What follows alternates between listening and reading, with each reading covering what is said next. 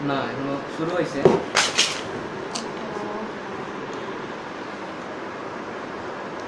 তুমি পোস্ট দিয়ে দিছো? চলে গেছে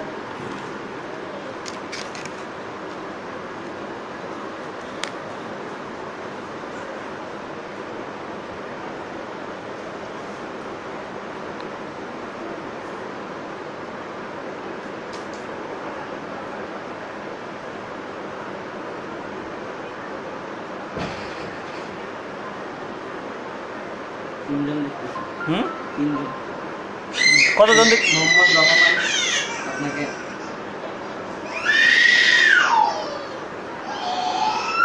কতজন দেখতেছে সেটাও দেখা যায়? বাহ। ভারত ও বারো জন চলে আসছে না। রিয়াজ মোহাম্মদ ভাই চলে আসছে।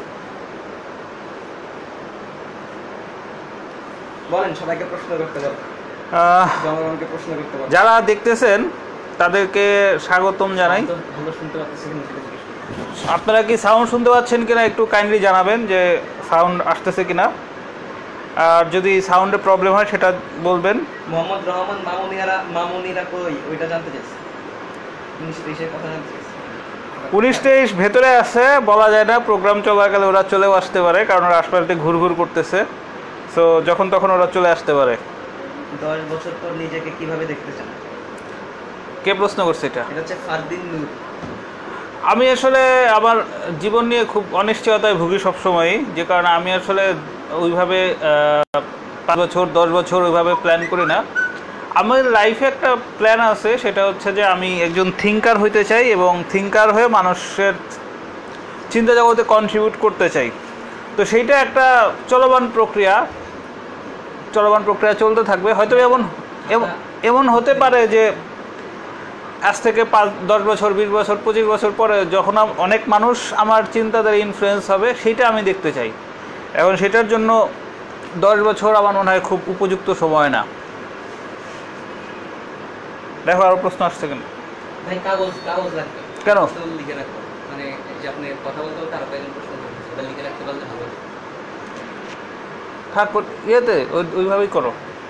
এই যে যেমন একটা প্রশ্ন চলে গেছে আপনার ওটা লিখে রাখতাম পরে আপনাকে বলে দিতাম ভালো হতো। এখন আটটা বাজে নেই ততক্ষণে আগে এই কাজটা করে ফেলি। এই! আপনি ওখানে দেখতে পাচ্ছেন? আমি তো প্রশ্ন দেখতে পারি না। চব্বিশ জন হয়ে গেছে। আমি তো প্রশ্ন দেখতে পারি না তো। দেখতে পাচ্ছেন না? প্রশ্ন দেখতে পারি না। আচ্ছা এটা মানে আপনার দেখার কথাও না। হুম? কেন? আমি প্রশ্ন দেখতে পাবো না? প্লে দিতে হবে। প্লে দেন নাই। যারা দেখতেছেন আপনার দ্বারা কয়জনের জীবন চেঞ্জ হয়েছে? একজন জিজ্ঞেস করছে হাসান মাহরুম এইটা তো কেউ সামনাসামনি এসে বলে নাই যে ভাই আপনি আমার জীবন চেঞ্জ করে দিচ্ছেন তো আমার চিন্তা ভাবনা কাউকে প্রভাবিত করছে কি না, এইটা যদি বলি, তাহলে সংখ্যাটা এখনও খুব উল্লেখ করার মতো কোনো বড় না। তো এই জন্য এতই নগণ্য, এটা উল্লেখ করা যায় না, এটা আবার স্বপ্ন যে হবে। না হইলেও যে বিরাট কোনো ক্ষয়ক্ষতি হয়ে যাবে তাও না। এক এক মানুষের একটা অবসেশন থাকে ফ্যান্টাসি থাকে, এটা আমার এক ধরনের ফ্যান্টাসিও বলা যাইতে পারে। এই যে মেয়েদের নাম উনিশ কেন জিজ্ঞেস করছে একজন এমন প্রশ্ন কিছু একটা। মেয়েদের নাম উনিশ কেন এইটা নিয়ে আসলে ফেসবুকে আমি অনেকগুলো পোস্ট দিছি। আমার প্রোফাইলের আগের লেখাগুলো চেক করলে এই ব্যাপারে বিস্তারিত ব্যাখ্যা পাওয়া যাবে।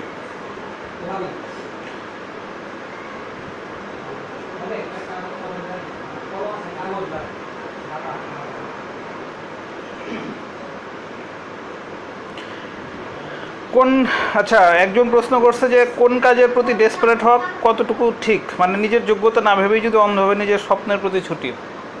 আচ্ছা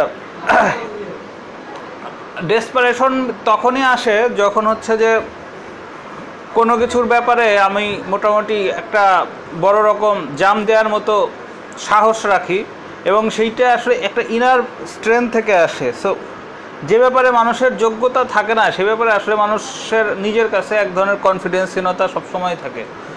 ফলে তা যে ব্যাপারে যোগ্যতা নাই সেটাতে মানুষ কখনোই ডেসপারেট হইতে পারে না। হ্যাঁ ওইটাতে অনেক সময় মানুষ ক্রেজি মুভস দেয় অনেক সময় মানুষ ভুল করে কিন্তু ঠিক ডেসপারেট হয় না। ডেসপারেট তখনই হয় যখন সেটার ব্যাপারে তার ফুল কনফিডেন্স থাকে। তো এই যোগ্যতা না থাকা এবং ডেসপারেট এটা আসলে একটা আরেকটার সাথে কখনো ম্যাচ করবে না। ফলে এটা ম্যাচ করে না। বিশ্বকাপে মুস্তাফিজের অবস্থান কেমন দেখতে? ওই ব্যাপারে একজন জানতে। আমি মুস্তাফিজের ব্যাপারে খুব একটা আশাবাদী না।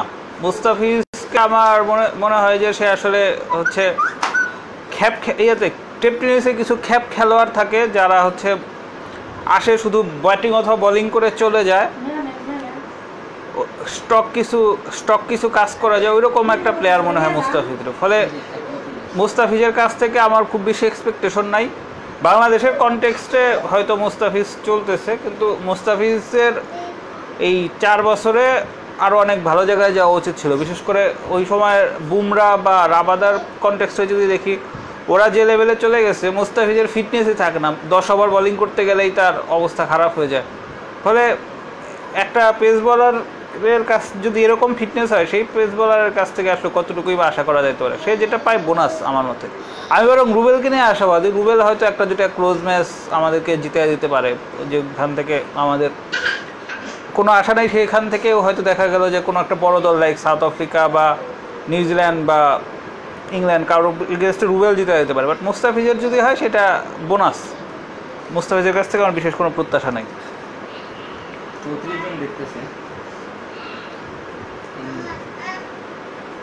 প্রশ্ন করছে? না কোনো প্রশ্ন পাইনি।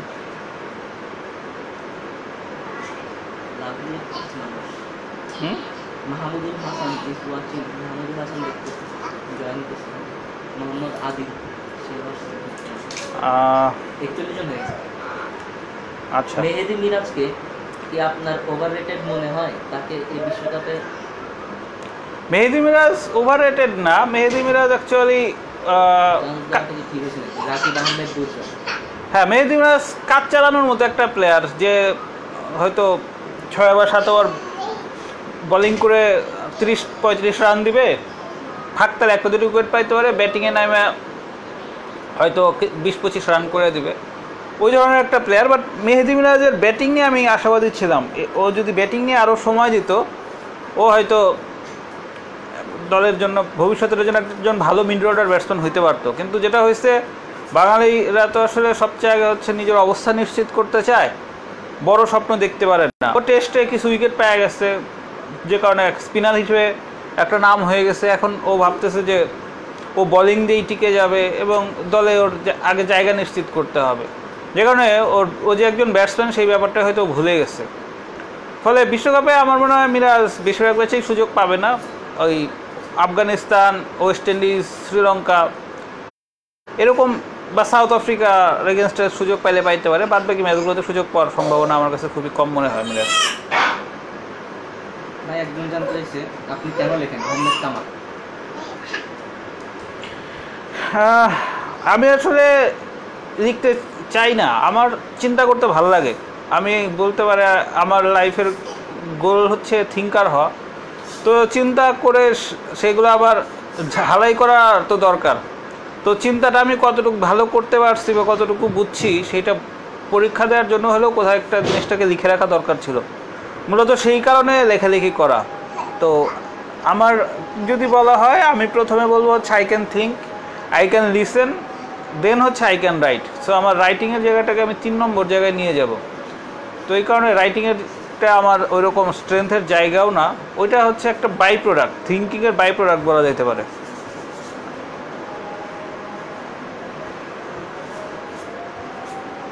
ভাই, হামিদুর রহমান সাব্বির উনি জানতে চাইছে?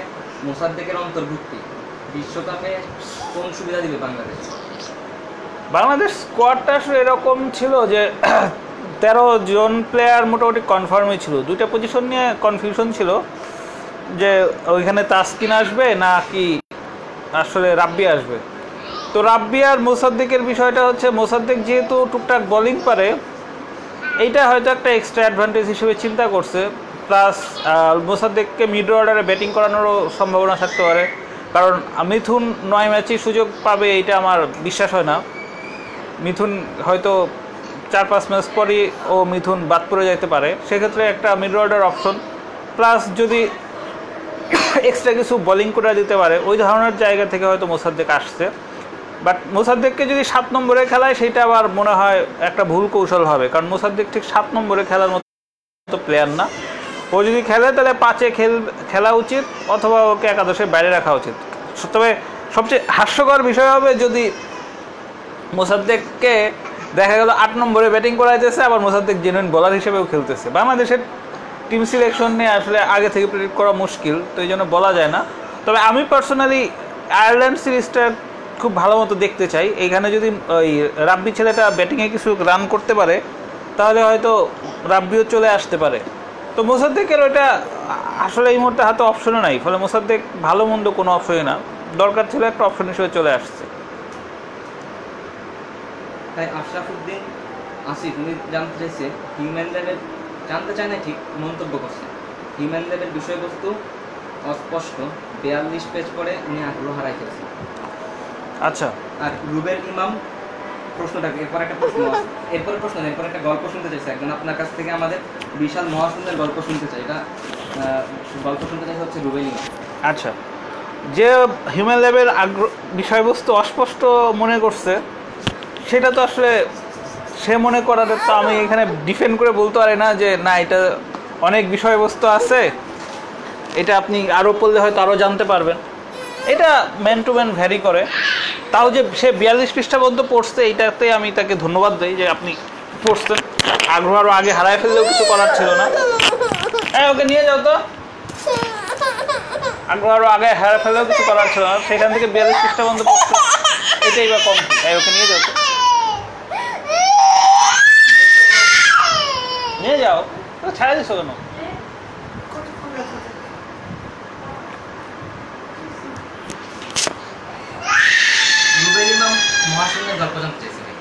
মহাশূন্যের। মহাশূন্যের গল্প আসলে আমি নিজেও জানি না। তো এই গল্প আমি কি শোনাবো?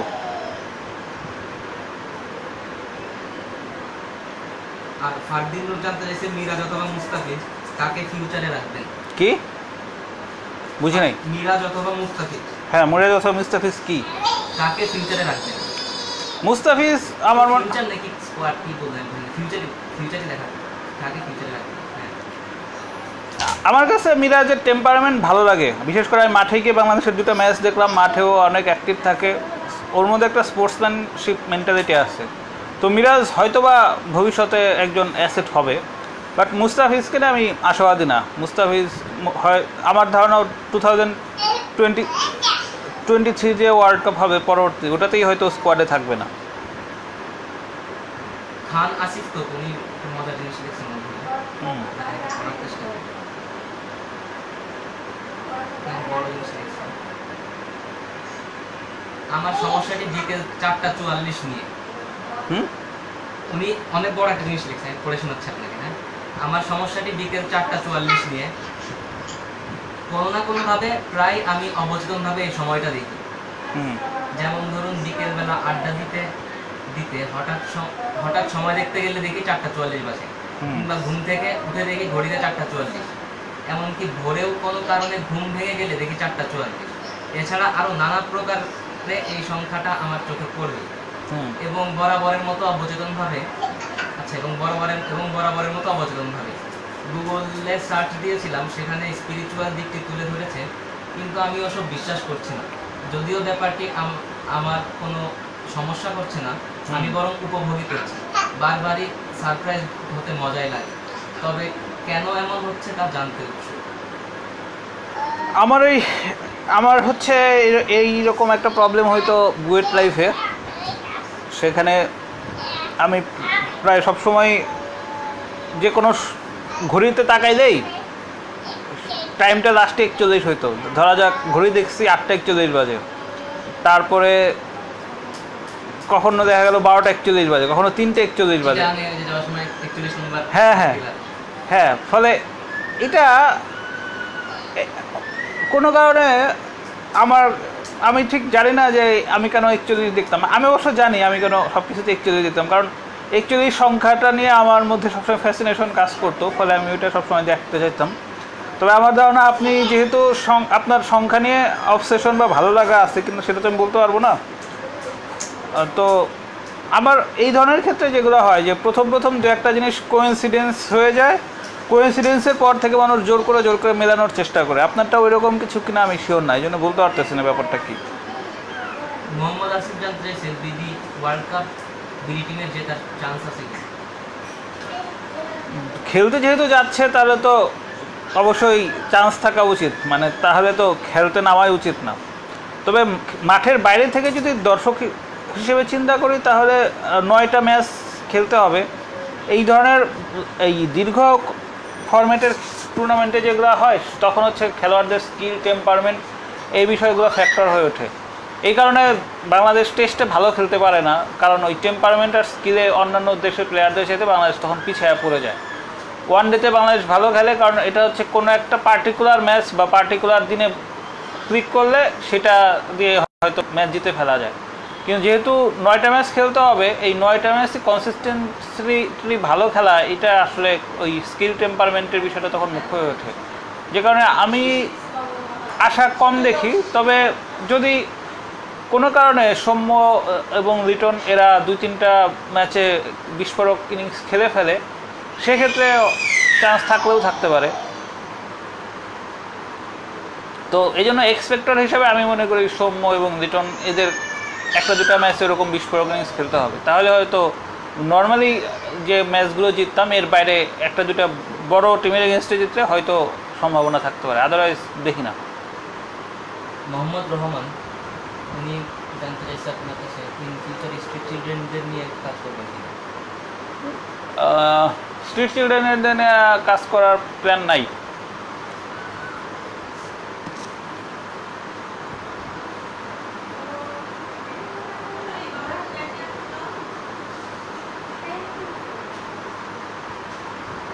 আরিফুল হোসাইন তুহিন। উনি জানতে চাইছেন is it possible to understand a phenomenon just thinking without empirical investigation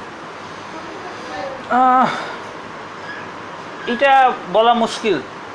এটা আমি নিজেও অনেক সময় এই ধরনের এই কমন মিস্টেকটা করি।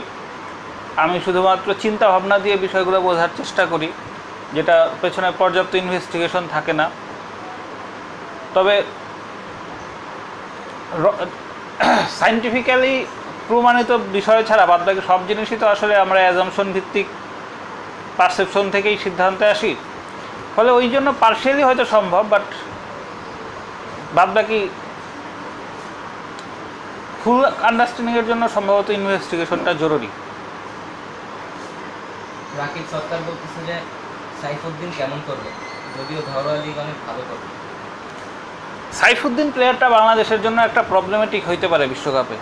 কারণ হচ্ছে এ না বোলার, না ব্যাটসম্যান ফলে একে খেলাইতে গেলে তখন বাংলাদেশ যে কাজটা বারবার করে, তখন একে হচ্ছে রুবেলের রিপ্লেসমেন্ট হিসেবে খেলায়। রুবেল একজন জেনুইন বলার জেনুইন পেসার তার সাথে সাইফুদ্দিনের কীভাবে কম্পেয়ার হয়, এটা আসলে কোচ ম্যানেজমেন্ট তারাই ভালো বুঝতে পারবে।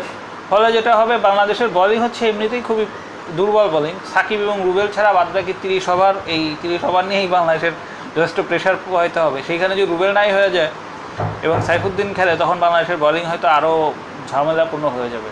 ফলে এই প্লেয়ারটাকে খেলাইতে গিয়ে বাংলাদেশের হয়তো বেশ চড়া মাসুল দেওয়া রাখতে পারে। আমি সাইফুদ্দিনের ঘরোয়াতে চার উইকেট না পাঁচ উইকেট পাইছে, এটাতে খুব আহামরি কোনো ইন্টারেস্ট না। কারণ সাইফুদ্দিনের বোলিংয়ে না আছে স্পিড না আছে সুইং না আছে কন্ট্রোল সে একজন স্টক বোলার যে মাঝের ওভারগুলোতে এসে টানা ছয় বা সাত ওভার করে দিয়ে কিছুটা রান নিয়ন্ত্রণ দিতে পারবে। এই কিন্তু সে যদি স্ট্রাইক বোলার হিসেবে খেলে, সেটাতে আসলে দলের জন্য লস আর ব্যাটিংয়ের জায়গা থেকে দেখলে সে সাত নম্বরে ব্যাটিং করার মতো যথেষ্ট ক্যাপাবল ব্যাটসম্যান না।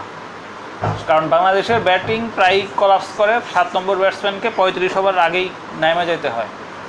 তো সেই জায়গা থেকে সাইফুদ্দিনকে খেলতে এত পনেরো ওভার টাইনানে ইনিংস বিল্ড আপ করা বা শেষে গিয়ে স্ট্রক করা দুটাতেই যথেষ্ট ঘাটতি আছে। সাইফুদ্দিন হচ্ছে একজন ব্যাটসম্যান সেট ব্যাটসম্যান থাকবে, সে তাকে স্ট্রাইক দিয়ে দিয়ে কিছু রান করাইতে পারে, এই টাইপের একটা ব্যাটসম্যান কিন্তু সাইফুদ্দিনের ব্যাটিং নিয়েও আসা নাই বলিং নিয়েও আসা নাই। ফলে এই প্লেয়ারটা বাংলাদেশের জন্য একটা প্রবলেমেটিক হতে পারে বিশ্বকাপে। রবিউল খান মোসাদ্দেক এই শুরুতে মূল একাদশে দেখা যাবে কিনা আপনার মতামত? আমার ধারণা সম্ভাবনা কম। কারণ বাংলাদেশের আসলে প্রথম সাতটা স্লট মোটামুটি ফিক্স করাই আছে আমার ধারণা, প্রথম দুই তিনটা ম্যাচের মতো। সৌম্য লিটনের মধ্যে হয়তো সৌম্য লিটন সৌম্য খেলবে না, লিটন খেলবে, এটা দেখা যাবে। আয়ারল্যান্ডের এই সিরিজে কে ভালো করতেছে তার উপরে। তারপর সাকিব, মুশফিক, মিথুন, মাহমুদুল্লাহ, সাব্বির। তো সাতটা তো হয়ে গেল। আর এখানে মূল জিনিসটা হবে হচ্ছে মিরাজ, তারপরে হচ্ছে সাইফুদ্দিন এবং রুবেল। এই তিনজনের মধ্যে কোন দুইজন খেলতেছে সেটা। আদারওয়াইজ বাংলাদেশের স্কোয়াড মোটামুটি প্রেডিক্টেবল স্কোয়াডই এখানে মোসাদ্দেকের প্রথম দিকে অন্তত আমি সুযোগ দেখি না। যদি আয়ারল্যান্ড সিরিজে মিথুন এক্সট্রা অর্ডিনারি বাজে করে আর মোসাদ্দেক এক্সট্রা অর্ডিনারি ভালো করে। আদারওয়াইজ শুরুর দিকে সম্ভাবনা নাই। আশরাফুদ্দিন আসিফ উনি জিজ্ঞেস করছেন আর কি কি বিষয় নিয়ে লিখবেন?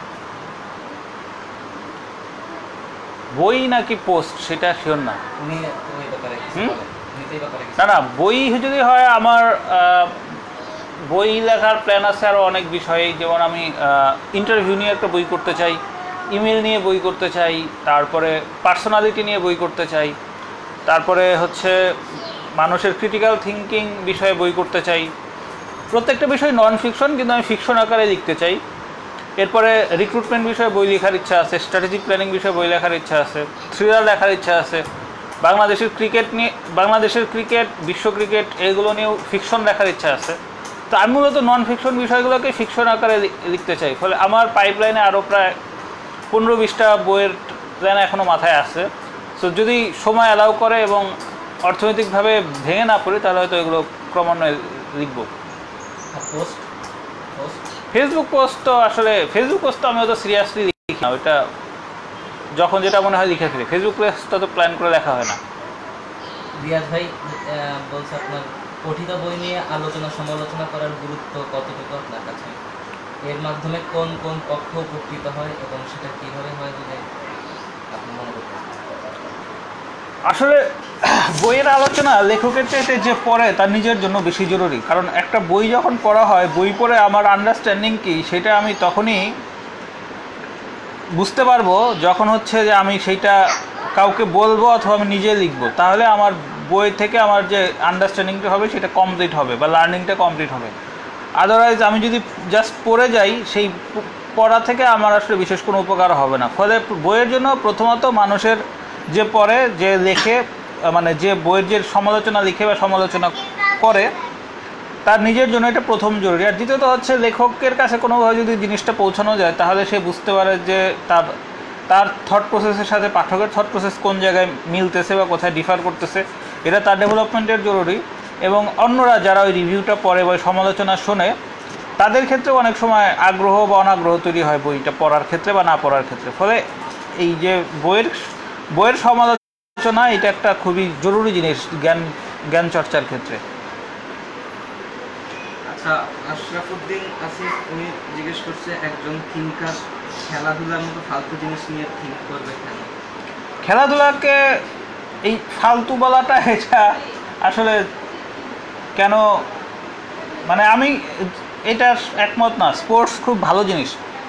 স্পোর্টস মানুষকে সবসময় একটা পজিটিভ ভাইব দেয়, তাকে এনার্জেটিক রাখে।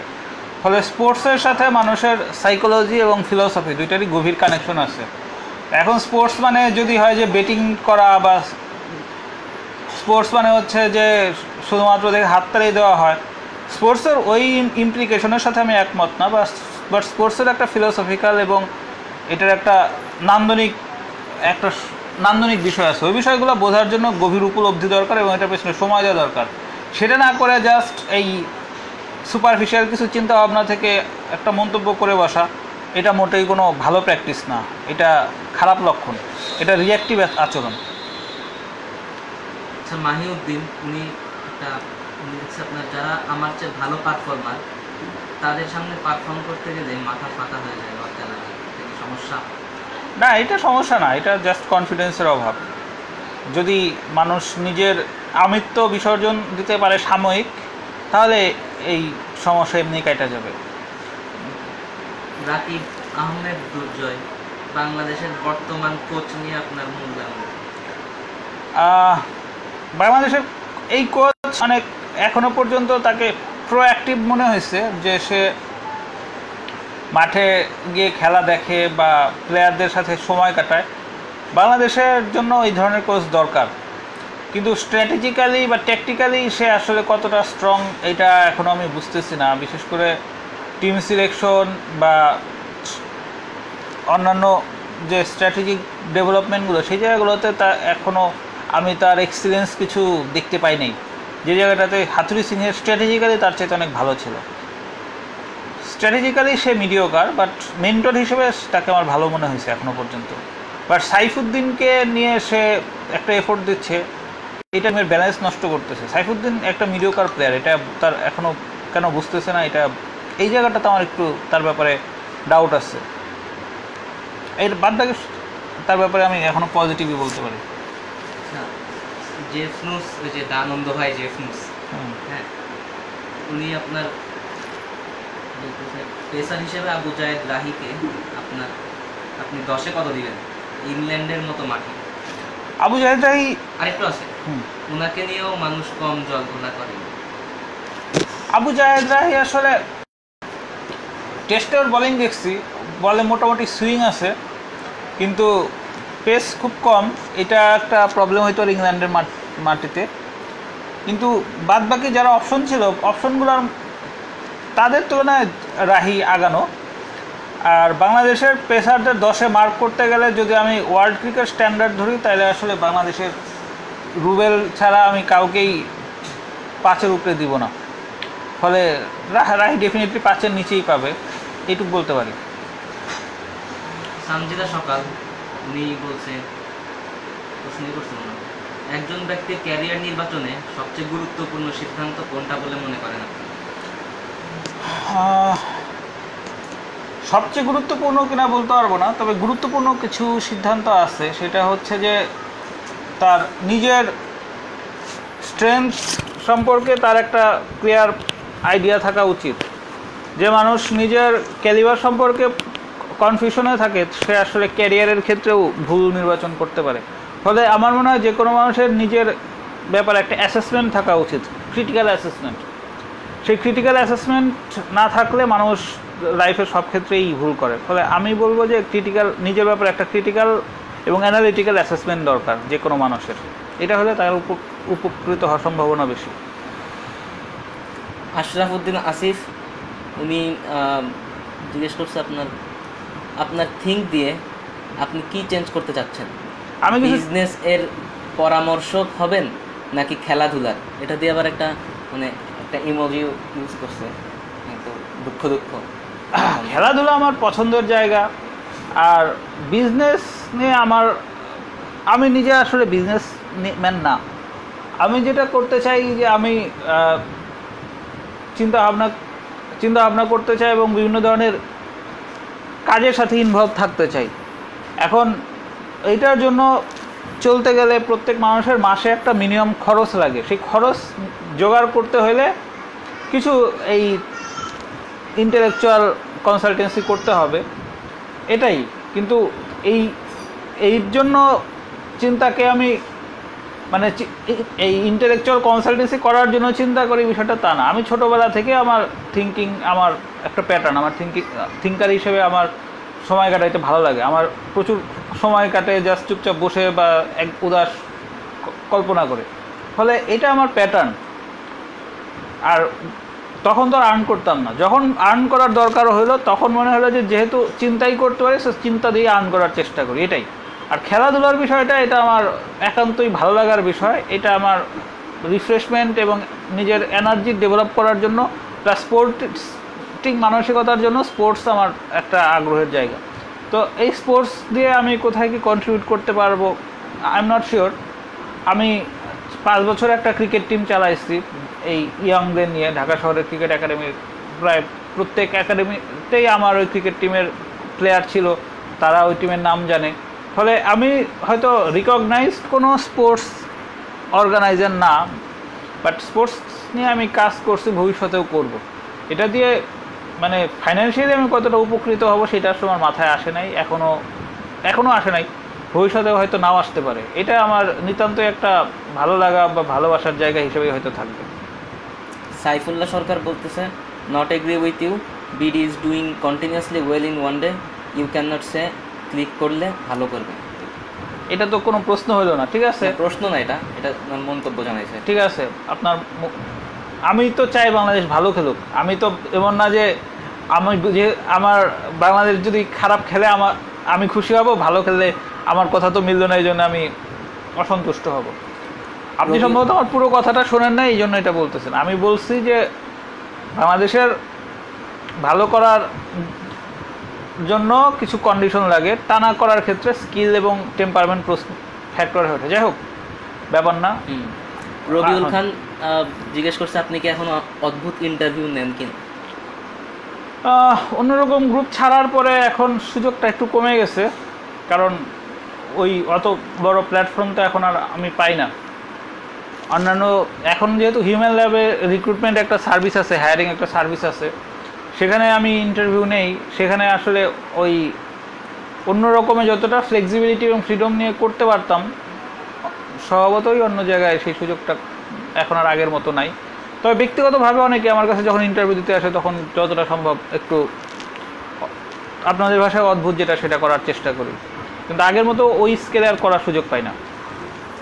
শেখ ফয়সাল ক্রিটিক্যাল থিঙ্কিং কি শুধু সহজাত শুধু সহজাত প্রতিভা নাকি প্র্যাকটিসের মাধ্যমে অর্জন করা যায়? না না আমার মনে হয় না এটা সহজাত প্রতিভা। এটা ডেফিনেটলি প্র্যাকটিসের ব্যাপার।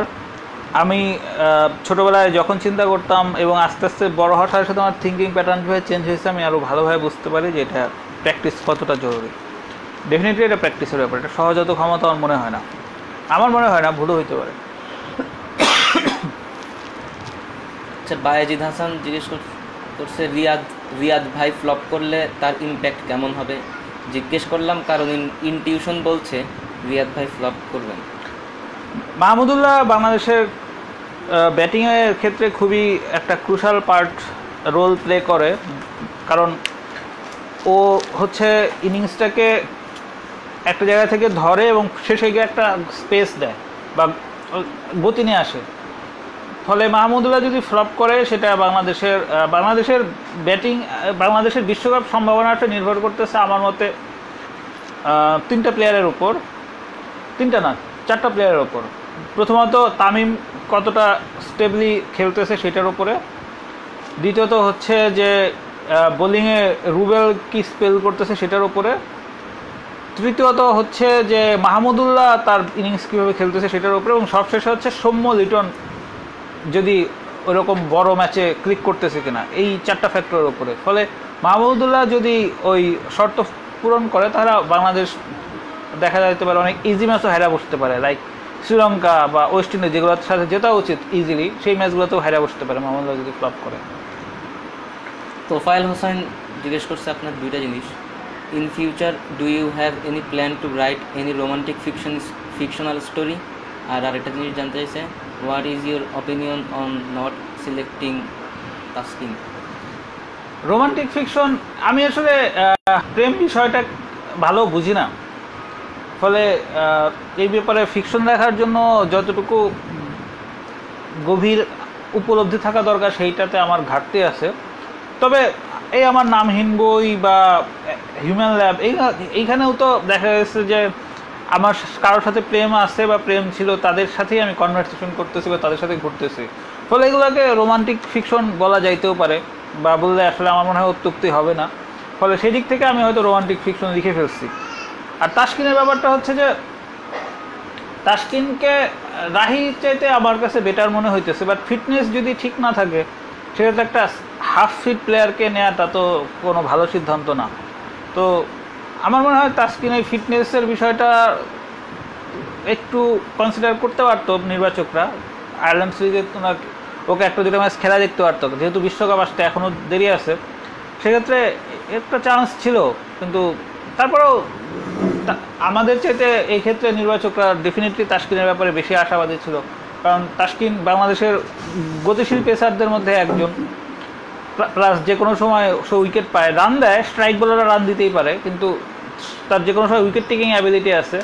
তো আমার মনে হয় যে নির্বাচকরা যদি সম্ভাবনা দেখতো, হয়তো তাস্কিনকে পিক করতো। কিন্তু ফিটনেস যদি খারাপ থাকে, তাহলে একটা হাফ হাফ ফিট প্লেয়ারকে নেওয়াটা তো কোনো ভালো সিদ্ধান্ত না। ফলে এই ব্যাপারে আমি আসলে কিছুটা স্কেপটিক্যাল আমি এভাবে পুরোপুরি শিওর না।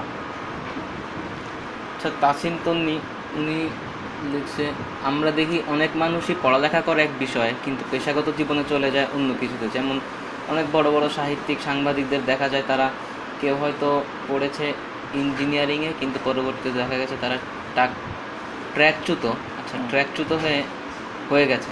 এমন ট্র্যাকচ্যুত মানুষদের নিয়ে আপনার মূল্যায়ন কি? পড়াশোনার ক্যারিয়ার টোটালি আলাদা ব্যাপার। অ্যাকচুয়ালি ডাক্তার এবং ইঞ্জিনিয়ার এবং আরও সুনির্দিষ্ট কিছু বিষয় ছাড়া বাদ বাকি সব ব্যাপার, বিষয়ে যে যা পড়ে, সেই রিলেটেড তো কোনো চাকরি নাই। যেমন কেউ যদি ফিজিক্সে পড়ে, সে কি, সে তো নিশ্চয়ই ফিজিক্সের অধ্যাপক কি সবসময় হবে না? সে হয়তো ব্যাংকে চাকরি করবে বা হয়তো মাল্টিনেশনাল কোম্পানির ম্যানেজার হয়েছে কোনো একটা পোস্টে ফলে পড়াশোনার বিষয়টা হচ্ছে যে মানুষ তার ওই মূলত অধ্যবসায়কে ডেভেলপ করার জন্য পড়াশোনা করে। কিন্তু কেরিয়ার এটা হচ্ছে সে যেখানে সবচেয়ে ভালো ফিট করে তার অন্যান্য স্কিল সেটগুলো দিয়ে সেইখানে যায়। ফলে এটা আসলে ঠিক ট্র্যাকচ্যুত এটা কথাটা হচ্ছে একটা কনসেপচুয়াল ভুল। ট্র্যাকচ্যুত বলতে কিছু নাই। ডাক্তার বা একজন ডাক্তার সে হয়তো পড়াশোনা করে সে ডাক্তারই হবে, পড়াশোনা শেষ করে। এখন ডাক্তার যদি অন্য কোনো পেশায় যায়, সেও হয়তো সে ফিল করে যে আমি ডাক্তারি করে আমার যে দক্ষতা হওয়া দরকার ছিল, আমি সেই দক্ষতা ওই জায়গায় অর্জন করতে পারি নাই আবার স্কিল সেট অন্য কোনো দিকে চলে গেছে। ফলে সেই দিকে গেছে। ফলে ক্যারিয়ারের সাথে পড়াশোনার আসলে সেরকম সরাসরি কোনো সংযোগ বা বিরোধ নাই। দুটা টোটালি আলাদা ব্যাপার। মূল বিষয় হচ্ছে আমি যেখানে পড়াশোনা করতেছি এখানে সিনসিয়ার থেকে আমার মধ্যে আমি স্কিল সেট বা অধ্যবসায় ডেভেলপ করছি কিনা, সেটা গুরুত্বপূর্ণ। বাদ বাকিগুলো অত গুরুত্বপূর্ণ কিছু না। সঞ্জিদা সকাল উনি জানতে চাইছে ইন্টারভিউ নিয়ে একজন মানুষের ব্যক্তিত্ব পরিমাপ করা কতটা যুক্তিসঙ্গত? যেহেতু বেশিরভাগ লোকই ওই সময় বেশিরভাগই ওই সময়টাতে নার্ভাস থাকে প্লাস সে প্রিটেন্ড করে। যেহেতু একজন মানুষকে আমার কোম্পানিতে নিতে হবে সেহেতু তার সাথে তো কথা না বলে নেওয়ার উপায় নাই। তো কথা বলতে হবে। এখন কথা বলতে গেলে একজন মানুষ সে সাথে যদি কথা বলতে হয়, কথা বলতে গেলে সে আসলে প্রিটেন্ড করতেছে না, কি করতেছে বা নার্ভাস আছে কিনা, এটা আসলে তো বলা মুশকিল। কথা না বলে তো একজন মানুষকে নেওয়া যাবে না। তো সেই জন্য যাচাই করার ক্ষেত্রে হয়তো আমাদের আরও বেশি স্টেপ উল্লেখ মানে নেওয়া উচিত। একজন মানুষকে রিক্রুট করার আগে তাকে অন্তত চার, পাঁচ, ছয় ধাপে যাচাই বাছাই করলে সেইখান থেকে যদি গড় মান নেওয়া যায়, তাহলে হয়তো তার ব্যাপারে একটা মোটামুটি ধরনের অ্যাজামশন তৈরি হয়। একজন মানুষকে পুরোপুরি তো আসলে কখনোই বোঝা যায় না। ওই অ্যাজামশনে তারপরে কতটা অ্যাকুরেট অ্যাজামশন করা যায় সেটার জন্য হয়তো আরও বেশি বেশি স্টেপে তারপর ইন্টারভিউ করা উচিত। কিন্তু যে কোনো কারণেই হোক, আমাদের দেশে হয়তো হায়ারিং বিষয়টাকে অত গুরুত্বপূর্ণ মনে করে না, যে কারণে ভাবে যে পাঁচ মিনিট, চার মিনিট কথা বলেই হয়ে গেছে। তো এটা একটা সমস্যা বলে আমার মনে হয়। রিজিয়া কেয়া উনি ক্রিটিক্যাল থিঙ্কিং রিলেটেড মানুষগুলোর জন্য সবচেয়ে গ্রহণযোগ্য পেশা কি হতে পারে বলে আপনি মনে করেন? কিংবা যদি বলেন, পরামর্শ হিসেবে কি বলবেন? ক্রিটিক্যাল থিঙ্কার এদের জন্য আসলে পলিসি মেকিং বা পলিসি মেকিং বা হচ্ছে কনসালটেন্সি এই ধরনের পেশাগুলোই ভালো। কারণ থিঙ্কার থিঙ্কিং টাইপ মানুষেরা সাধারণত ফিজিক্যাল অ্যাক্টিভিটির দিক থেকে একটু কম ফিট থাকে। ফলে এবং তাদের সোশ্যাল সেন্স তুলনামূলক কম থাকে। আমি যত ক্রিটিক্যাল থিঙ্কারদের ইন্টারভিউ করছে, আমার দেখে মনে হয়েছে যে তাদের তারা একটু সোশ্যাল কম থাকে। ফলে এই সমস্ত মানুষের পক্ষে এই ধরা বাঁধা ধরনের চাকরি করাটা একটু ডিফিকাল্ট ফলে তারা যদি এই পলিসি মেকিংয়ের কাজগুলো করে বা কনসালটেন্সি করে, তারা হয়তো আরও বেশি ফ্রিডম নিয়ে চলতে পারবে সেটা হয়তো তাদের জন্য ভালো হবে। রাকিব আহমেদ দুর্জয় বলছে আপনি যদি বাংলাদেশের আপনি যদি বাংলাদেশ বিশ্বকাপ স্কোয়াড ঘোষণা দিতেন এই স্কোয়াড থেকে কাকে বাদ দিতেন আর কাকে রাখতেন? আমি এই মোটামুটি আমি স্কোয়াড ঘোষণার আগে একটা স্কোয়াড অবশ্য ফেসবুকে দিছিলাম। আমার স্কোয়াড থেকে আমি রাহির জায়গায় তাসকিনকে রাখতাম বাদ বাকিগুলা মোটামুটি একই একই থাকতো যা দিছে। এটা অবশ্য বাংলাদেশের যে কোনো মানুষই স্কোয়াড ঘোষণা করলে বারো জন একই থাকতো। কিছু মানুষ হয়তো সৌম্য লিটনকে না রেখে এখানে ইমরুল কায়েসার, এনামুল হক, বিজয়কে রাখতো, এই পার্থক্য হইতো। এছাড়া খুব বেশি পার্থক্য হইতো না, কারণ বাংলাদেশে প্লেয়ারের এত বেশি সংকট, মোটামুটি আমরা সবাই জানি কে কে প্লেয়ার আছে, এর বাইরে প্লেয়ার নাইও খুব একটা। ফলে এইখানে খুব বেশি মনীষানা দেখানোর কিছু নাই। আমি ব্যক্তিগতভাবে তাসকিনকে রাখতাম। যেহেতু বিশ্বকাপ আসতে এখন অনেকটা দেরি আছে। রাহিকে হয়তো, যেহেতু এখনও টি টোয়েন্টি খেলছে টেস্ট খেলছে ওয়ানডে খেলে নাই, ওকে হয়তো আমি বিশ্বকাপের মতো বড় জায়গায় আগেই নিতাম না। শোয়েব আজিজ বলছে, কিছু গুরুত্বপূর্ণ নন ফিকশন বই সাজেস্ট করেন, যেগুলা একজন নবিস লেখকের জন্য জরুরি। আমার তো ওইভাবে মনে থাকে না। এই মুহূর্তে মনে পড়তেছে নিটসের সুস্থ বললেন একটা বই। এই বইটা আমারকে যথেষ্ট চিন্তা ভাবনার ক্ষেত্রে সাহায্য করছে। এই বইটা পড়া যেতে পারে। তারপরে নিটসের নিটসের আরও একটা বই আছে, ওই বইটার এখন নাম মনে নাই। ইনফ্যাক্ট নিটসের যেখানে যা বই পাওয়া যায়, সেগুলো পড়ে ফেলা উচিত। নিটসে আমার কাছে খুব গুরুত্বপূর্ণ দার্শনিক। রেনে দেকার্ট, সেও আমার কাছে খুব গুরুত্বপূর্ণ দার্শনিক।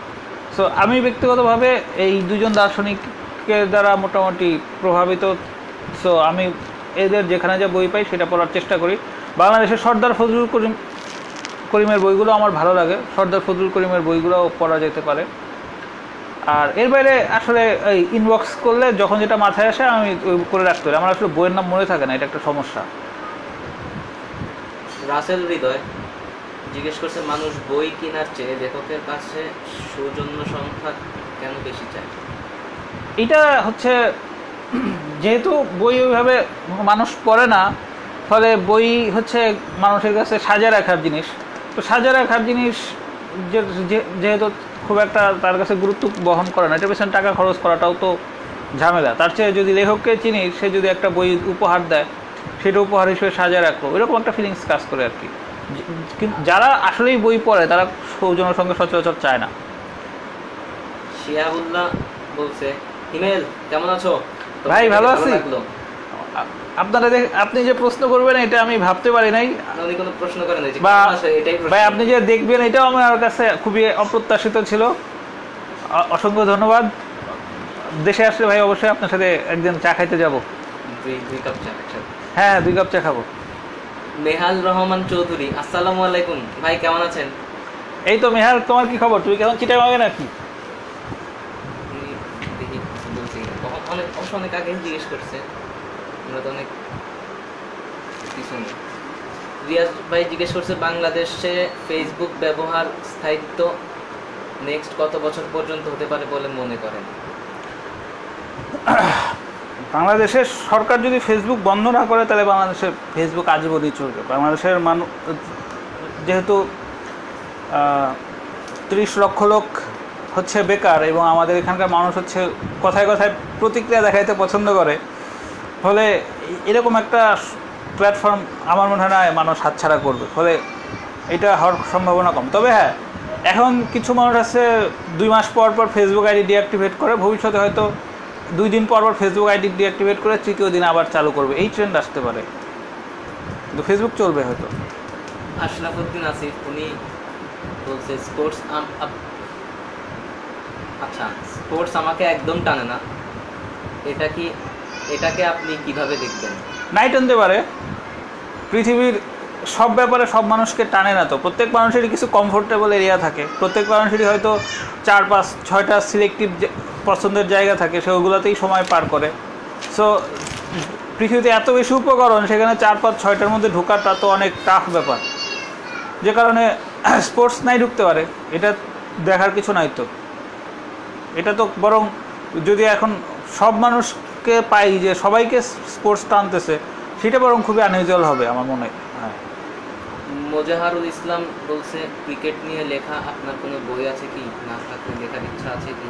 আমি ক্রিকেট নিয়ে একটা বই লিখছিলাম দুই হাজার পনেরোতে বেনিফিট অফ ডাউট ওইটা রকমারিতে এখনও পাওয়া যায় বাট আমার কাছে বইটা অতটা জুতের লাগে নাই। ওইটা কন্টেন্ট যা ওই সময় লিখছিলাম, সেগুলো অনেকগুলোর সাথে আমার এখন একমত নাই। ওগুলা মনে হয় যে আমি তাড়াহুড়ো করে লিখে ফেলছি বাট এমনিতে পড়তে ভালোই লাগতে পারে। মাহবুবুর রহমান বলছে, চিন্তা করার চূড়ান্ত পর্যায় কোনটা? আমি ঠিক জানি না। আমি এখনও আমার নিজে নিজে, নিজেকে আমার থিঙ্কার মনে হয় না। আমার এখনও মনে হয় যে আমি যতটা চিন্তা করি, তার চেয়ে বেশি এক্সপ্রেস করি। ফলে আমার মধ্যে এখনও ভনিতা এবং কি বলে, এই ছদ্মবেশিতা আছে অনেক বেশি। ফলে চিন্তার জায়গায় আমাকে আরও ডিপ থিঙ্কার হইতে হলে আমাকে আরও বেশি আইসোলেশনের মধ্যে থাকতে হবে আরও বেশি সময় দিতে হবে। সেই জায়গাতে আমি এখনও অনেক অনেক পিছিয়ে আছি। ফলে চূড়ান্ত ওই জায়গ সন্ধান আমি এখনও পাই নাই। হয়তো আরও অনেক অনেক সময় দেওয়ার পরে হয়তো বুঝতে পারব। রাকিব আহমেদ দুর্জয়, আগামী পাঁচ বছর পর বাংলাদেশের ক্রিকেটের ভবিষ্যৎ কোথায় দেখতেছে বাংলাদেশ সারা জীবনে একটা মিডিওকার টিম থেকে যাবে। বাংলাদেশের প্রথমত জাতিগতভাবে আমাদের মধ্যে ভীষণ নাই, দূরদর্শিতা নাই, আমাদের মধ্যে অধ্যবসায় নাই, ফলে ক্রিকেট খেললে অনেক টাকা পাওয়া যায়। এটাই হচ্ছে আমাদের দেশের ক্রিকেটারদের মাইন্ডসেটের জন্য যথেষ্ট। অনেক টাকা পাওয়া যায়, খ্যাতি পাওয়া যায়, সম্মান পাওয়া যায়। ফলে মোটামুটি একটু খেলতেছি, বছরে তিনটা সিরিজ খেলে দুটো, একটা দুটো ম্যাচ জিততেছি, মানুষ খুশি। ফলে যেহেতু আমাদের স্বপ্নের পরিধি এবং সীমানা দুটোই খুবই ছোট, এই দলের পক্ষে কখনোই অস্ট্রেলিয়ার মতো এরকম হওয়া সম্ভব না বা নিজের পক্ষে ইন্ডিয়ার মতো হওয়া সম্ভব না। এই এরা সারা জুনে একটা মিডিওকার টিম থেকে যাবে। এর সাথে আহামরি কিছু উন্নতি হবে না বাংলাদেশ ক্রিকেট টিমের বা এরকম তলানিতেও যাবে না, কারণ দেশের এক, জনগণের একটা প্রেশার থাকবে। ফলে একেবারে ধসে যাবে না, আবার খুব আহামরি কিছু যাবে না। একটা মিডিওকার টিম থাকবে বাংলাদেশ সারা জীবনে তাও সেটা ওয়ান ডেতে টেস্টে সেটা হওয়ার কখনোই সম্ভাবনা নেই। আদ্রিতা খান বলছে, ভাইয়া, give some suggestions for the students who are clueless about life. Show us some directions and guidelines. আমি উপদেশ এবং পরামর্শ, এই দুটা জিনিস কখনোই কাউকে দিই না, এটা আমার পছন্দ না। কারণ উপদেশ এবং পরামর্শ দিতে গেলে হচ্ছে তখন অনেক কিছু বলতে হয়, যেগুলো হয়তো নিজেই আমার প্র্যাকটিক্যাল লাইফে আমি ফলো করি না। ফলে তোমার একটা সুন্দর মাথা আছে, তোমার একটা বিবেচনা বোধ আছে, তোমার চিন্তা করার জন্য আল্লাহ মেধা দিছে। তুমি তোমার চিন্তা, বিবেচনা বোধ খাটায় যেটা তোমার জন্য সবচেয়ে ভালো মনে হয় তুমি সেটাই করো। হতাশা বা বিষণ্ণতা, এগুলো হচ্ছে ফ্যাশনের বাইরে কিছু না। এই জন্য আমি এগুলো দিতে চাই না, বা ওইটা আমার যোগ্যতা নাই আসলে। নিজের মেধা খাটাও, নিজের চিন্তা খাটাও, এটাই বড় কথা। চাকরি চাকরির পরীক্ষার প্রস্তুতির জন্য বই নিয়ে কিছু কথা যদি বলতেন। না, এটা বলার কি আছে? চাকরি পাইতে হলে যে, যেটা সবাই যে সিস্টেম অনুসরণ করতেছে তোমাকে সেই সিস্টেম অনুসরণ করতে হবে। এইখানে তো আমার বলা না বলাতে সিস্টেম চেঞ্জ হয়ে যাবে না বা আমার কথার উপরে ডিপেন্ড করে তুমি বা সেখান থেকে সরে যাবা কেন? ফলে যার যেটা গোল সেই গোল পূরণের জন্য যে, যা যা স্ট্র্যাটেজি অবলম্বন করা উচিত সেটাই করো। রাকিব আহমেদ দুর্জয় বলছে, আন্তর্জাতিক কূটনীতিতে বিসিবি কি বর্তমানে সফল আপনার মূল্যায়ন?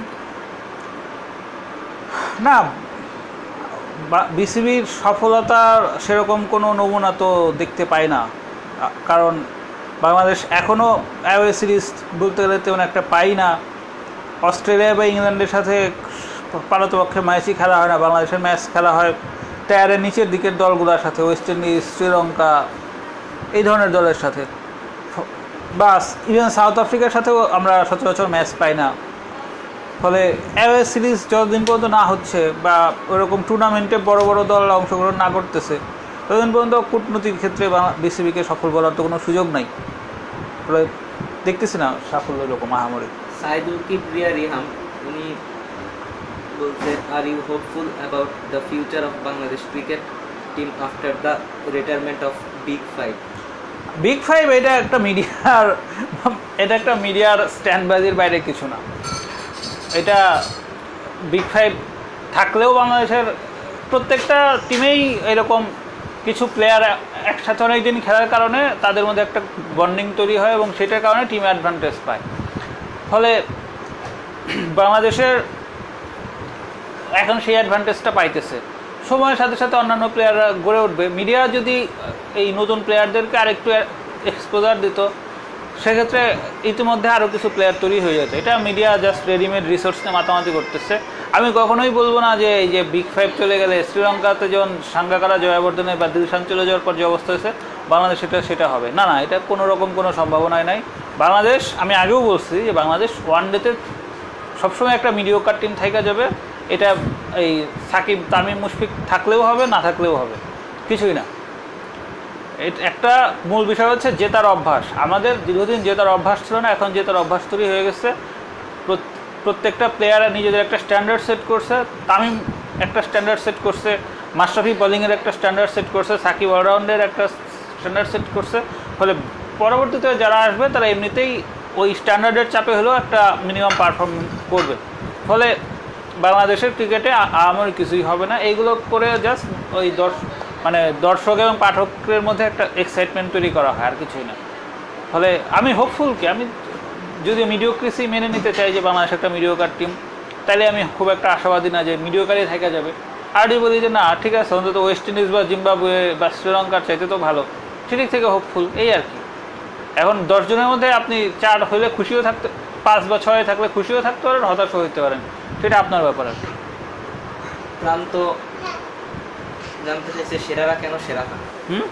সেরারা কেন সেরা হয়? সেরারা কেন সেরা হয়? সেরারা। সেটা আমি ঠিক জানি না। আমি নিজে কোনো ক্ষেত্রে এখনও সেরা হইতে পারি নাই ফলে সেরাদের মাইন্ডসেট সম্পর্কে আমার আইডিয়া নাই। ডেফিনেটলি তাদের মাইন্ডসেটে কোনো একটা চেঞ্জ আছে আমাদের তুলনায়। এবং সেই চেঞ্জটা কি সেটা নিয়ে গবেষণা করে বলা মুশকিল।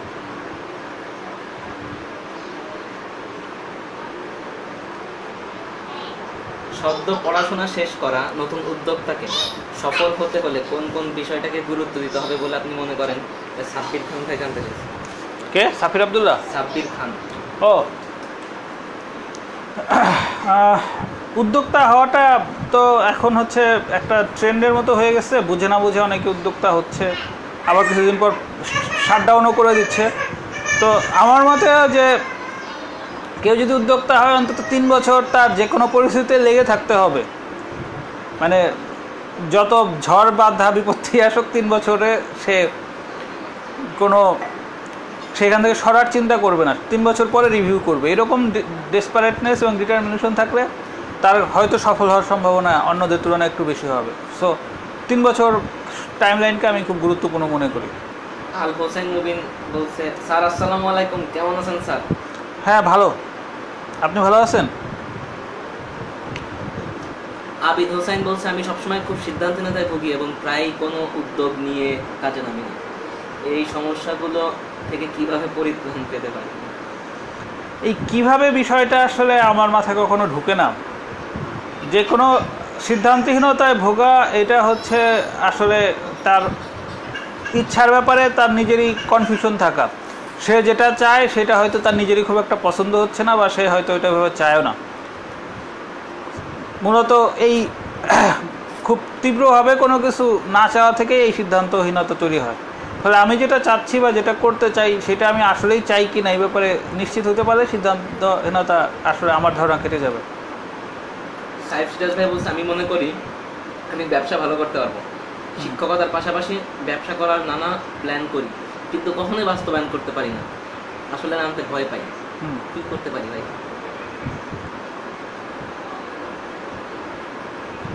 কি প্রশ্নটা কি প্রশ্ন নাই তো এখানে আপনার। মানে ঠিক পরামর্শ টাইপের কিছু একটা জিনিস জানতে চাচ্ছে। সেটা হচ্ছে আমি মনে করি আমি ব্যবসা করলে ভালো করতে পারব। হুম। শিক্ষকতার পাশাপাশি ব্যবসা করার নানা প্ল্যান করি কিন্তু কখনোই বাস্তবায়ন করতে পারি না। আসলে নামতে ভয় পাই। কি করতে পারি? ও এক দুইবার ব্যর্থ হওয়া দরকার। নেমে করতে পারব না এটা টানা দুই তিনবার যদি করে দেখা যায় তাইলে হয় আর কখনোই ব্যবসা করতে ইচ্ছা হবে না অথবা ওইটা হয়ে যাবে। নেমে নেমে পড়ে দেখা দরকার এক দুইবার। এক- দুইবার বা তিনবার হইলে দানে দানে তিন দান যেটা তাহলে নিজের অ্যাবিলিটি বোঝা যাবে। ফলে ভয় থাকুক ভয় থাকা দোষের না ইনসিকিউরিটি ফিলিং মাঝে মাঝে কাজের দেয়। কিন্তু ওই ভয়ের মধ্যেই অন্তত এক দুইবার তিনবার চেষ্টা করে দেখা যাইতে পারে তাহলে কাজে দিতে পারে। জাহিদ শান্ত বলছে একাকিত্ব নিয়ে ভালোভাবে বেঁচে থাকা যায় কি? থাকলে জানাবেন কীভাবে? একটু ভিন্ন প্রশ্ন করলাম। অনেকগুলো প্রশ্ন প্রশ্ন করে আবার জিজ্ঞেস করছে ভিন্ন প্রশ্ন করছে কিনা? একাকিত্ব আসলে খারাপ জিনিস না। একাকিত্ব থেকে যদি বিষণ্ণতা তৈরি না হয় তাহলে একাকিত্ব যথেষ্ট ভালো জিনিস। কিন্তু অধিকাংশ মানুষ একা থাকতে থাকতে বিষণ্ণতায় ভুগে। যে কারণে সেটা হচ্ছে একা থাকতে থাকতে বিষণ্ণতা ভুগে নাকি? বিষণ্ণতার কারণে একাকিত্ব চলে না না বিষয়টা উল্টা। ওই ওই একাকিত্ব থেকে হচ্ছে বিষণ্ণতা তৈরি হয়। একাকিত্বের সাথে কি ওই যে ডিপ্রেশনের সম্পর্ক হ্যাঁ আছে? হ্যাঁ। তো কেউ যদি বিষণ্ণতায় না ভোগে, তাহলে একাকিত্ব খারাপ জিনিস না। একা- একাকিত্ব থাকলে মানুষের মধ্যে অনেক ফিলোসফিক্যাল চিন্তা আসে ফিলোসফিক্যাল চেঞ্জ আসে। ফলে ভালো থাকা যায়, সমস্যা হয় না।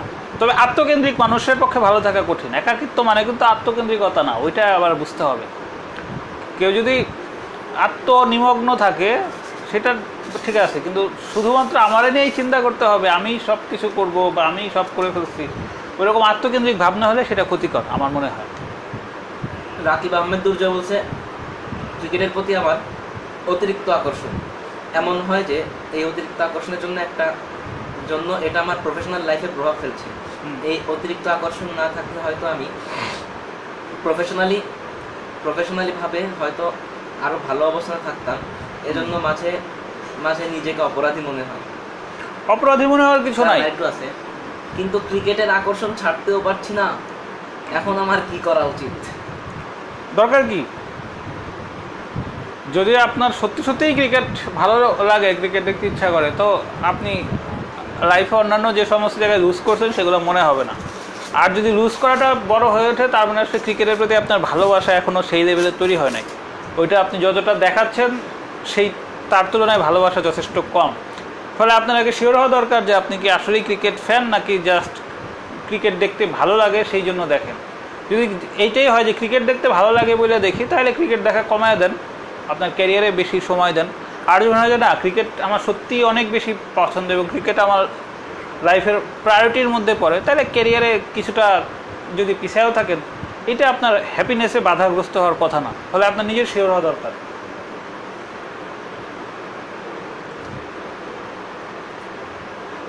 বিশাল রয়, উনি বইটা হাতে কাল পাচ্ছি ভাই।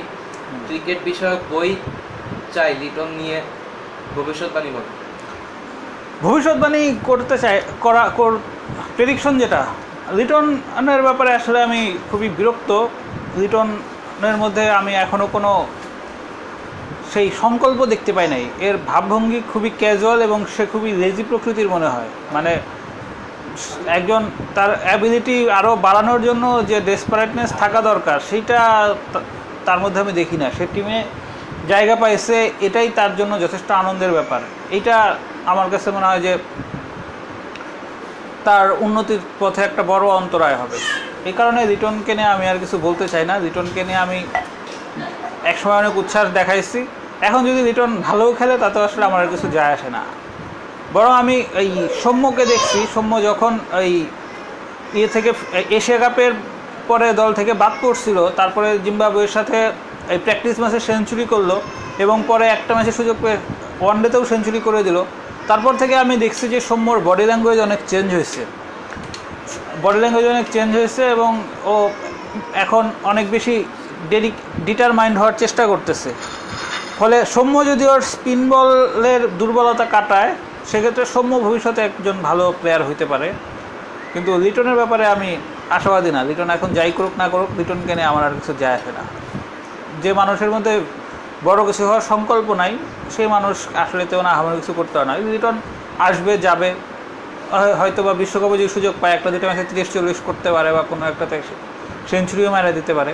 কিন্তু লিটন বাংলাদেশের কনসিস্টেন্ট পারফর্মার হওয়ার মতো এখনও কিছু করতে পারেনি ফলে লিটনকে নিয়ে আমি আর কিছু বলতে চাই না। বিলাস চৌধুরী বলছে, ভাই, ক্রিকেট বিশ্বে তো আমরা অনেকটাই এগিয়ে আছি। একটু সফল হব কি করে? ক্রিকেট বিশ্বে কোথায় আগাইছি এখনও তো বুঝলাম না। অস্ট্রেলিয়া, ইংল্যান্ড বা ইন্ডিয়ার তুলনায় স্ট্যান্ডার্ডের দিক থেকে তো বাংলাদেশ এখনও অনেক অনেক অনেক পেছানো। ফলে কই আগাইলাম আগে আমরা গোহারা হারতাম, এখন আমরা ম্যাচ জেতা শিখছি। ওইটুকু আগাইছি কিন্তু অনেক আগাই নেই। বিশেষ করে এটা বোঝা যাচ্ছে দুই হাজার পনেরো বিশ্বকাপের পর থেকে যে প্লেয়ারগুলো খেলা শুরু করছে, এরা কেউই এখনও দলের জায়গা পাকা করতে পারে নাই। এটা একটা সাইন যেটা দিয়ে বোঝা যায় যে বাংলাদেশের ক্রিকেট আসলে আগায় নেই।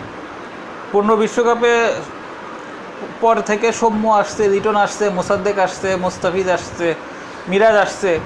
কিন্তু কেউই এখনও নিজের জায়গা পোক্ত করতে পারে নাই। ফলে কীভাবে কীভাবে বাংলাদেশের ক্রিকেট অনেক আগাইছে বলা যায়।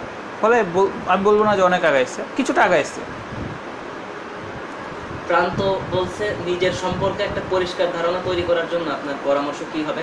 কারণ চিন্তা করতে থাকলে, কারণ চিন্তা করতে থাকলেও তো সেই চিন্তা আগের চিন্তা দ্বারা প্রভাবিত হয়ে যায়। তাহলে নিজের সম্পর্কে জানব, তাহলে নিজের সম্পর্কে জানব কীভাবে? নিজের স্ট্রেংথ উইকনেস কীভাবে বের করা যায়?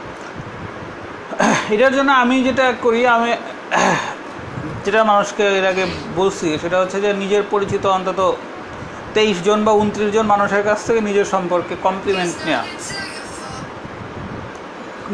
যে আমার সম্পর্কে পাঁচটা সেন্টেন্স বলো বা আমার পাঁচটা গুণ বলো, দুইটা দোষ বলো, এরকম করলে সেইখান থেকে ডেটা ট্যালি করে বোঝা যায় যে আসলে তার স্ট্রেংথের জায়গা কোনটা এবং উইকনেসের জায়গা কোনটা। ওই, ওইগুলো নিয়ে অ্যানালাইসিস করলেই মোটামুটি অনেকটাই বের হয়ে আসে। নাইম বলছে, আমার মাঝে আন্ত, আত্মতুষ্টি অনেক বেশি, আত্মতুষ্টি। আমার মাঝে আত্মতুষ্টি অনেক অনেক বেশি। মানে কোনো কিছুতেই হতাশা নামক জিনিসটা আমার ভেতরে কাজ করে না। এটা কি কোনো অসুখের লোক? হতাশা আর আত্মতুষ্টি তো এক বিষয় না। আত্মতুষ্টি হচ্ছে যে আমি অনেক কিছু করে ফেলছি এটা হচ্ছে আত্মতুষ্টি। আর সন্তুষ্টি হচ্ছে যা হয়েছে এতে আমি খুশি। সো আপনি আত্মতুষ্টি বলতে কি সন্তুষ্টি বোঝাইছেন কিনা এটা আমি বুঝতে পারি না। আর হতাশা না হওয়াটা তো ভালো ব্যাপার। হতাশ তো খুব কোনো কাজের কোনো জিনিস না। সুভাষিস দাস উনি বলছে ডিসিশন মেকিং এ আপনি কোন কোন জিনিসগুলোকে দেখে থাকেন? ডিসিশন মেকিংয়ে আমি ডিসিশন মেকিংয়ের ক্ষেত্রে আমি সবচেয়ে আগে হচ্ছে এটার পেছনে একটা পর্যাপ্ত ব্যাকগ্রাউন্ড রিসার্চ করে নেই। ব্যাকগ্রাউন্ড রিসার্চ করার পরে তারপর সেটা নিয়ে অ্যানালাইসিস করি। অ্যানালাইসিস করার পরে হচ্ছে তারপরে এটার কী কী কারণে ফেল করতে পারে, সেই পোস্টমর্টেম মানে প্রিমর্টেম আগে থেকেই করে রাখি। তারপরে রিসার্চ অ্যানালাইসিস এবং প্রিমর্টেম এই তিনটা জিনিসকে যোগ বিয়োগ করে তারপরে একটা সিদ্ধান্ত নেওয়ার চেষ্টা করি। আচ্ছা রাকিব আহমেদ যে ক্রিকেট নিয়ে অনেক ঝামেলায় আছে ওইটা নিয়ে বলছিল যে উনি আবার বলছে যে ক্রিকেট আমি ভালোবাসি বলেই দেখি আর এখন পর্যন্ত সব কিছুর আগে ক্রিকেটকে প্রাধান্য দিয়েছে। কিন্তু ক্যারিয়ার নিয়ে ফ্যামিলির একটা চাপ আছে এজন্য আগের প্রশ্নটি করেছে। মন্তব্য জানাইছে নীলয় নীল। উনি জিজ্ঞেস করছে অলওয়েজ মাল্টিটাস্কিং ব্যাপারটাকে আপনি কীভাবে দেখেন? মাল্টিটাস্কিং খুব খারাপ জিনিস। মাল্টিটাস্কিং দিয়ে মানুষের প্রোডাক্টিভিটি এবং মানুষের ক্রিয়েটিভিটি দুটাই নষ্ট করা হয়। ফলে আমি মাল্টিটাস্কিংকে কখনোই সমর্থন করি না। ফারদিন নূর বলছে নিজেকে আপনি কীভাবে ইভালুয়েট করবেন? আমি একজন মিডিওকার মানুষ কিন্তু আমি মিডিওক্রেসি মানতে চাই না। এই জন্য হচ্ছে নানাভাবে মিডিওক্রেসি ভাঙার জন্য উদ্যোগ নেওয়ার চেষ্টা করি। সেই উদ্যোগগুলা বেশিরভাগ ক্ষেত্রেই আপ টু দ্য মার্ক হয় না। ফলে আরও বেশি মিডিওক্রেসির লুপে পড়ে যায় ফলে সব কিছু মিলে এই মিডিওক্রেসি বিরুদ্ধে সংগ্রাম করতেছি এটাই হচ্ছে আমি নিজের ইমেজ হিসেবে দেখতে পাই। এটাই ছিল এখন পর্যন্ত শেষ প্রশ্ন। টাইমও তো শেষ হয়ে গেছে ভাই চার্জও শেষ প্রায় শেষের দিকে। আর প্রশ্ন নাই? আর কোনো প্রশ্ন নাই এখন। চার্জ আছে আটটা পঞ্চান্ন আচ্ছা। শেষ করে দেবো চার্জ দাও আর আরও পাঁচ দশ মিনিট দেখি প্রশ্ন আছে। চার্জ হচ্ছে না। আচ্ছা আরেকজন জিজ্ঞেস করছে অল্পতে কীভাবে নিজেকে সন্তুষ্ট করতে পারি? অল্পতে সন্তুষ্ট হওয়া আমার মতে উচিত না। মানুষের মানুষের নিজের স্ট্যান্ডার্ডটা আর একটু উপরে উঠানো উচিত। আর একটু উপরে উঠাইলে সেক্ষেত্রে তার তার অর্জনের জন্য যে ক্ষুধা সেটা বাইরে যাবে। ফলে তবে যদি বলা হয় যে যেটুক পাইছে তাতেই খুশি ওইটা হলে সেক্ষেত্রে ওই চাহিদা কমায় ফেলতে হবে। চাহিদা কমাইলে হয়তো এটা হেল্প করবে। প্রান্ত জিজ্ঞেস করছে আপনি কেন আপনি হলেন? আমি কেন আমি হলাম? ভাই আর ওবায়দুল হক টিটু একটা মজার ব্যাপার হয় critical thinking logic reasoning proposition philosophical insight এগুলো নিয়ে আপনার মুখে কিছুটা বিস্তারিত শুনতে চাই। এ ব্যাপারে একদিন বিস্তারিত লিখব। আমি আসলে দীর্ঘ বিষয় আছে এগুলো কি এবং কেন? কিন্তু এইসব চিন্তা করতে পারলে তার জীবন সেটা কীভাবে করতে পারে? একজন মানে এগুলো যদি করতে চায় তার জীবন সেটা কীভাবে করতে পারে। এ ব্যাপারে একটা দীর্ঘ পোস্ট লেখা যাইতে পারে। কারণ আমি আসলে বড় বক্তব্য দিতে গেলে আমার সমস্যা হয় আমি ওই গুছায়া বলতে পারি না। কিন্তু লিখতে গেলে সেটা গুছায়া লিখতে পারি। ফলে এই বিষয়ে একটা আগামীতে হয়তো একটা বিস্তারিত পোস্ট লেখার ইচ্ছা আছে। বিস্তারিত পোস্ট লিখব হয়তো আগামীতে। ফারদিন নূর বলছে মিডিওক্রিটি ব্রেকিং কি মোস্ট তাহলে অনেক কমপ্লেক্সিটি থেকে বেঁচে থাকা যাবে। নীল হয় নীল জিজ্ঞেস করছে কি টাইপ বই পড়া উচিত? সেলফ ডেভেলপমেন্ট সেলফ ডেভেলপমেন্ট কি আসলেই নোবেলসের থেকে বেটার আমি পার্সোনালি সেলফ ডেভেলপমেন্ট বই পড়াটা খুবই অপছন্দ করি, কিন্তু কেউ যদি পড়ে ওইখান থেকে কন্টেন্ট নিয়ে তার জীবনে কাজে লাগাইতে পারে, সেটা তার ব্যাপার। আমি ফিকশন এবং নন ফিকশন টাইপ বই পড়া আমার নিজের পছন্দের জায়গা থেকে এটা বলতে পারি। আমি লাইফে কখনো কোনো সেলফ ডেভেলপমেন্ট বই পুরোটা পড়ি নাই, কিছু দূর পরে আমার খুবই বোগাস লাগছে। কিন্তু তার মানে এই না যারা পড়ে আমি তাদেরকে বলতেছি পড়ো না। এটা যার যার টেস্টের ব্যাপার। এটা নিয়ে কিছু বলার নাই আসলে। চার্জটা কোনো প্রশ্ন এখন আসে নাই মিলজন দেখতেছেন টেন পার্সেন্ট চার্জ আছে এই চার্জটা তো লাগতেছে না কাজ করতেছে না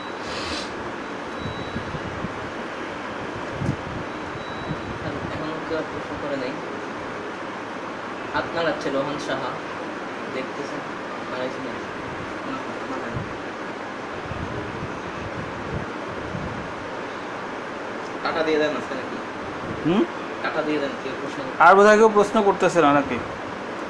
পিকে দত্ত ইজ ওয়াচিং আসছেন দেখতেছি সিনেমা শেষের দিকে আসছেন। হুম, আর কেউ প্রশ্ন করে নাই আর কোনো প্রশ্ন নাই জনগণের বন্ধ করে দিব ভাই হুম বন্ধ করে দিব দাও ঠিক আছে? সবাইকে ধন্যবাদ।